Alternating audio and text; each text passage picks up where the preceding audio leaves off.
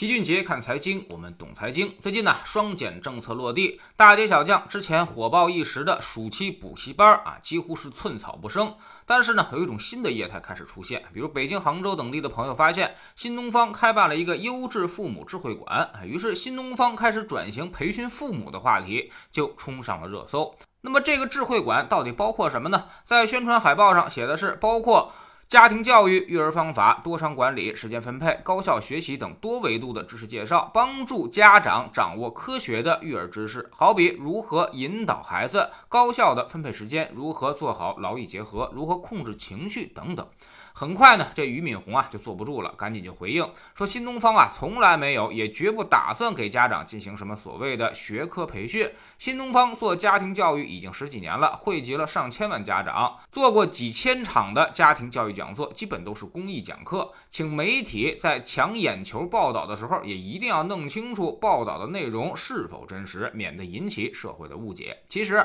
所谓的家庭教育和指导中心，在新东方啊，二零零八年的时候就已经。成立了，并不是现在才出来的东西。其实这个消息啊是很有意思的。当时在做双减政策的评论的时候啊，就很多人提过啊，那么以后很可能孩子不能上补习班了，但是要家长去上补习班，学好了之后呢，再回去教自己的孩子，这样就能完美的避过监管了。而这次新东方培训父母的话题迅速冲上热搜，其实就是顺应了这种想法，颇具话题性。之所以热度那么高啊，其实就是因为刚好切中了八零后父母和九零后父母的那个痛点，他们生怕自己再去上补。习班，所以才会极其的抵触。那么有粉丝就来问了，说这次新东方似乎是个误会，那以后会不会有这样的辅导班出现呢？哎，老齐认为大可不必担心啊，可能性不大。咱们不可能可着一代人坑吧？好不容易在补习班中冲杀出来了，然后不但要面对九九六的工作，还要再回去上补习班，这个结果大家确实是很难接受的。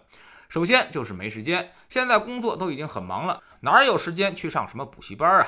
以前呢，把孩子放到辅导班，不少家长的目的其实有一半都是为了减轻自己看娃的压力，而现在娃没人看了，本身就很繁重了，再给自己加压几乎是没可能的。其次，没动力，爱学习的父母呢，人家底子本身就不错，在家辅导应该问题不大；而不爱学习的那些父母，他本身就不爱上学，所以他也绝对不会来上什么辅导班，这完全他就是个悖论。第三呢，就是惰性坚强，花钱激娃他是愿意的，花钱激励自己他就得考虑考虑了，主要还是因为懒。真有那么多的上进心，人家早就参加什么职业培训或者读个 MBA 了。可能直接就让孩子当上富二代了，所以显然自己去上什么补习班完全是不划算的，也不愿意。第四呢，就是体验感太差。带过孩子写作业的家长都十分的清楚教育到底有多难，这么干很容易就被气死了。所以估计很少有人会萌生自己先学然后再去教孩子的想法，因为根本就不现实。教育机构们也不会开设这样的项目，因为啊根本就没什么需求。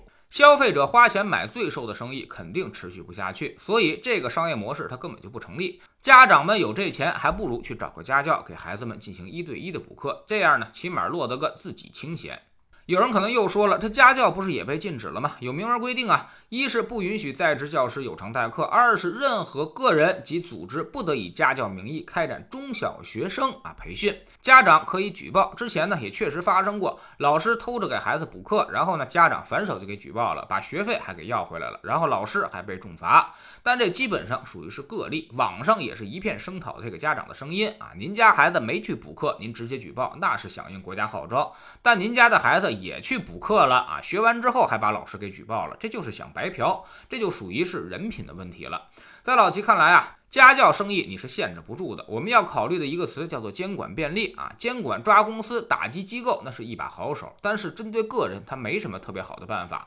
所以他也只能是吓唬一下在职教师，那些不在职的没有组织的个人，他几乎没有任何办法。比如某学校的老师他不干了，下海自己给人当家教，人家直接收现金，你有什么办法呢？还有各种变相服务，比如找一帮老师弄个家政公司，人家以保姆的名义上门，随便帮你擦擦桌子。顺带手给你指导几道题，这你也没啥好的举措，还有视频会议什么的，我不是进行网上补课哈，我是给孩子们开个会，所以执法成本啊实在是太高了。人家只要不以家教的名义就可以了，这个市场极具开拓性。所以我还是那个观点，教培行业被限制住了，但内卷化不可能消除啊，甚至还可能卷得更厉害。因为啊，原来是有标准的卷，大家都在一个机构里，别人卷成什么样你能看得见，而现在都是回家自己去卷，你都不知道别人卷成什么样了。那就会更加焦虑啊！毕竟贫富分化摆在那儿，谁都知道考上名校意味着什么。所以虽然能体会国家的良苦用心，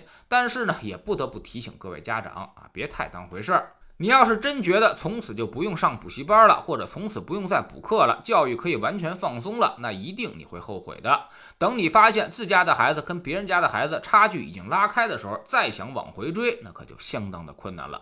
知识星球秦杰的粉丝群，昨天呢，我们复盘了一下市场一周的走势。我们已经连续好几周提示成长性的风险了啊，蔡公子很有可能再次变回菜狗，大家务必要留神。这次成长过于疯狂，未来可能会有较大的回撤，一些热门板块可能动辄会套你一半，务必要做好动态止盈。我们总说投资没风险，没文化才有风险。我们不但会给你结论，还会告诉你逻辑和原因，让你自己掌握分析的技巧和方法。在知识星球老七的读书圈里，我们正在为您带来。情商这本书，昨天说到了，热情的人善于结交各种关系，但很难做好投资；而孤僻的人呢，则具备投资的潜质，但又很难广泛的结交到朋友。那么有没有人既能够做好投资，又能广泛结交朋友的呢？哎，肯定是有的的。但这种人需要时刻调节自己的情绪，一般人是很难达到这种双面性的。每天十分钟语音，一年为您带来五十本财经类书籍的精读和精讲。喜马拉雅的小伙伴可以在 APP 顶部搜索栏直接搜索齐俊杰的投资书友会，老齐每天讲的市场策略和组合配置，以及讲过的书都在这里面。